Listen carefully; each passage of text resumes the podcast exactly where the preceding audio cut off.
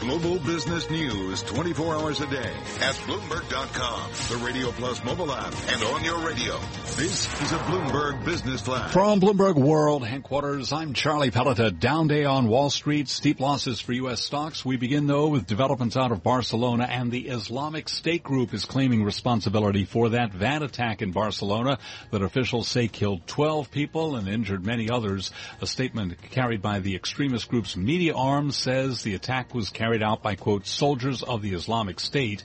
In the meantime, the police force for Spain's Catalonia region says a car knocked down two police officers at a traffic checkpoint in Barcelona. Another headline to pass along to you, President Trump said to be dropping a plan to form an infrastructure advisory council. S&P 500 index down 38 to 2430, a drop there of 1.5%. The Dow down 220, uh, 274 points, down 1.2%. NASDAQ down 123 points. That was a drop of 1.9%. Gold up 11.10 the ounce to 12.90, up 9 tenths of 1%. Crude oil up 5 tenths of 1%. West Texas Intermediate 47.03 a barrel. The 10 year up 10.30 seconds. The yield there 2.19%. I'm Charlie Pellet and that's a Bloomberg Business Flash. Thank you very much, Charlie Pellet. You listen to Bloomberg Markets on Bloomberg Radio. How much does it cost? I'll buy it. The time is all Maybe you should be buying an iBuy exchange traded fund. That's the name of an online retail exposed ETF, which has been designed by a man we're going to be chatting to now, Christian Magoon, Chief Executive Officer of Amplify Investors. Fascinating time to be going long online retailing, and it really does seem to be the trend of 2017, if not the past week. Yeah, that's right. We've seen an unbelievable performance difference between companies that receive the majority of their sales through online channels versus the brick and mortars. I mean, for brick and mortars, it just continues to be a downward spiral of bad news, uh, or dead cat bounces on news that's not as bad as expected. So uh, we think online is the place to be, and we're still really early in the game in terms of market share for online sales. Um, talk to me about the, why these changes are taking place now. I mean, we, you know, this is a, a long-term trend here, but it seems like it's just hitting these companies big time now. Yeah, it seems like the technology disruption that really started to happen in 2003 has accelerated dramatically in the last three years, um, where we're seeing stock price performance just um, really um, showing brick and mortars down 50% in some cases, where we're seeing you know some of the online retailers up uh, hundreds, if not thousands, of percentage points. And I think uh, kind of where, why this is coming to a head is the increased smart device penetration, mobile payment technology, increased internet speed. Um, we're all buying more things from our devices. It's more convenient to do so.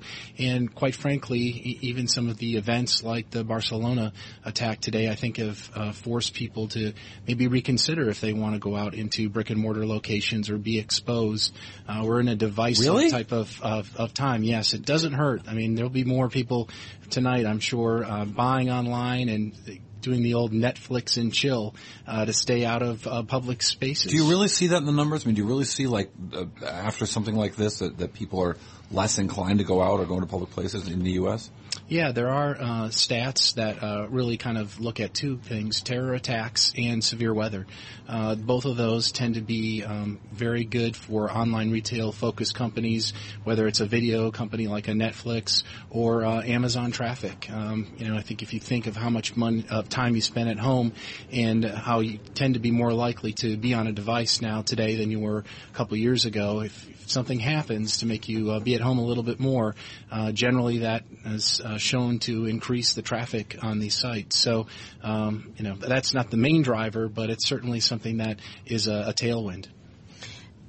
How far can this go? I mean, where do you see the market share of online retail industry going? Because it's we keep talking about the Amazon effect, but it's notable that really their market share isn't that significant compared to bricks and mortar retailers. That's exactly right. So here in the U.S., the U.S. Commerce Department says that non-store or online retail sales are only 8.5% of all U.S. retail sales. So we see that market share could rise to a 25% level in the next three to five years, which would essentially be a 300% uh, increase Um, it's quite amazing because many people, you know, do online transactions, but when you actually look at uh, the volume, it's still in the early stages, and we think that's the opportunity. Um, interestingly enough, in our online retail ETF, Amazon, which everyone talks about, uh, has only been the 19th best performing stock in the online retail ETF this year. In fact, the actual ETF has outperformed Amazon. So there are many other companies that are, are, are being successful in this space.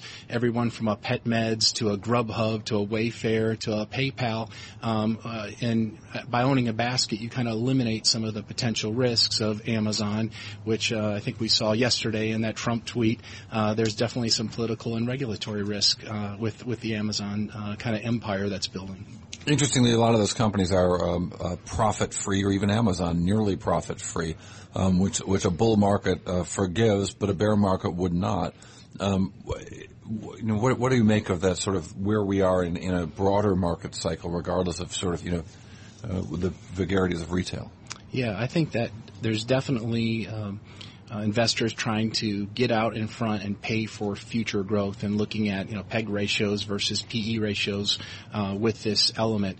Uh, you know, if PE ratios and valuations were important, we wouldn't see many of the traditional retailers at single digits right now uh, and declaring bankruptcies. Um, unfortunately, uh, I think for the brick and mortar, uh, the the analysis is going into really you know who's able to actually grow their their their traffic and their year over year sales or even their quarter over quarter sales. And when you step back and look at that, you know, department stores, brick and mortar are almost universally losing sales by many cases double digits on a quarterly basis. And the reverse is true for online retailers where they're seeing same store sales uh, rise by double digits uh, consistently. Uh, since 1999 in the U.S., online retail sales have grown at a 20% average annual compounded growth rate. So yeah. I think that gets people excited for the future of online retail retail. I'm interested how, who makes up the, the, stocks within these exchange traded funds because how long can you separate the two online retail ETF iBuy well, Amazon's going into brick and mortar. Meanwhile, a lot of the brick and mortar are going into online. Will they remain distinct? Yeah, excellent question. Um, and ETFs like this that are somewhat emerging industries, you always have to have some line that you draw. In the case of the uh, Amplify Online Retail ETF, the rule is a company has to have 70% or more of their revenue generated from online or virtual sales. So conceivably, if Walmart made a big sea change and went from uh, less than 10% of online retail to above 70, they could be in the portfolio one day. But today, for purity's sake, there's a 70% rule to be included in the iBuy ETF. Christian Magoon, CEO of Amplify Investments and his iBuy ETF. Listen to Bloomberg Markets on Bloomberg Radio. I'm Cory Johnson at Cory TV. She has been Caroline Hyde. She will remain Caroline Hyde at Caroline Hyde TV on the Twitter. Caroline, thanks for joining us.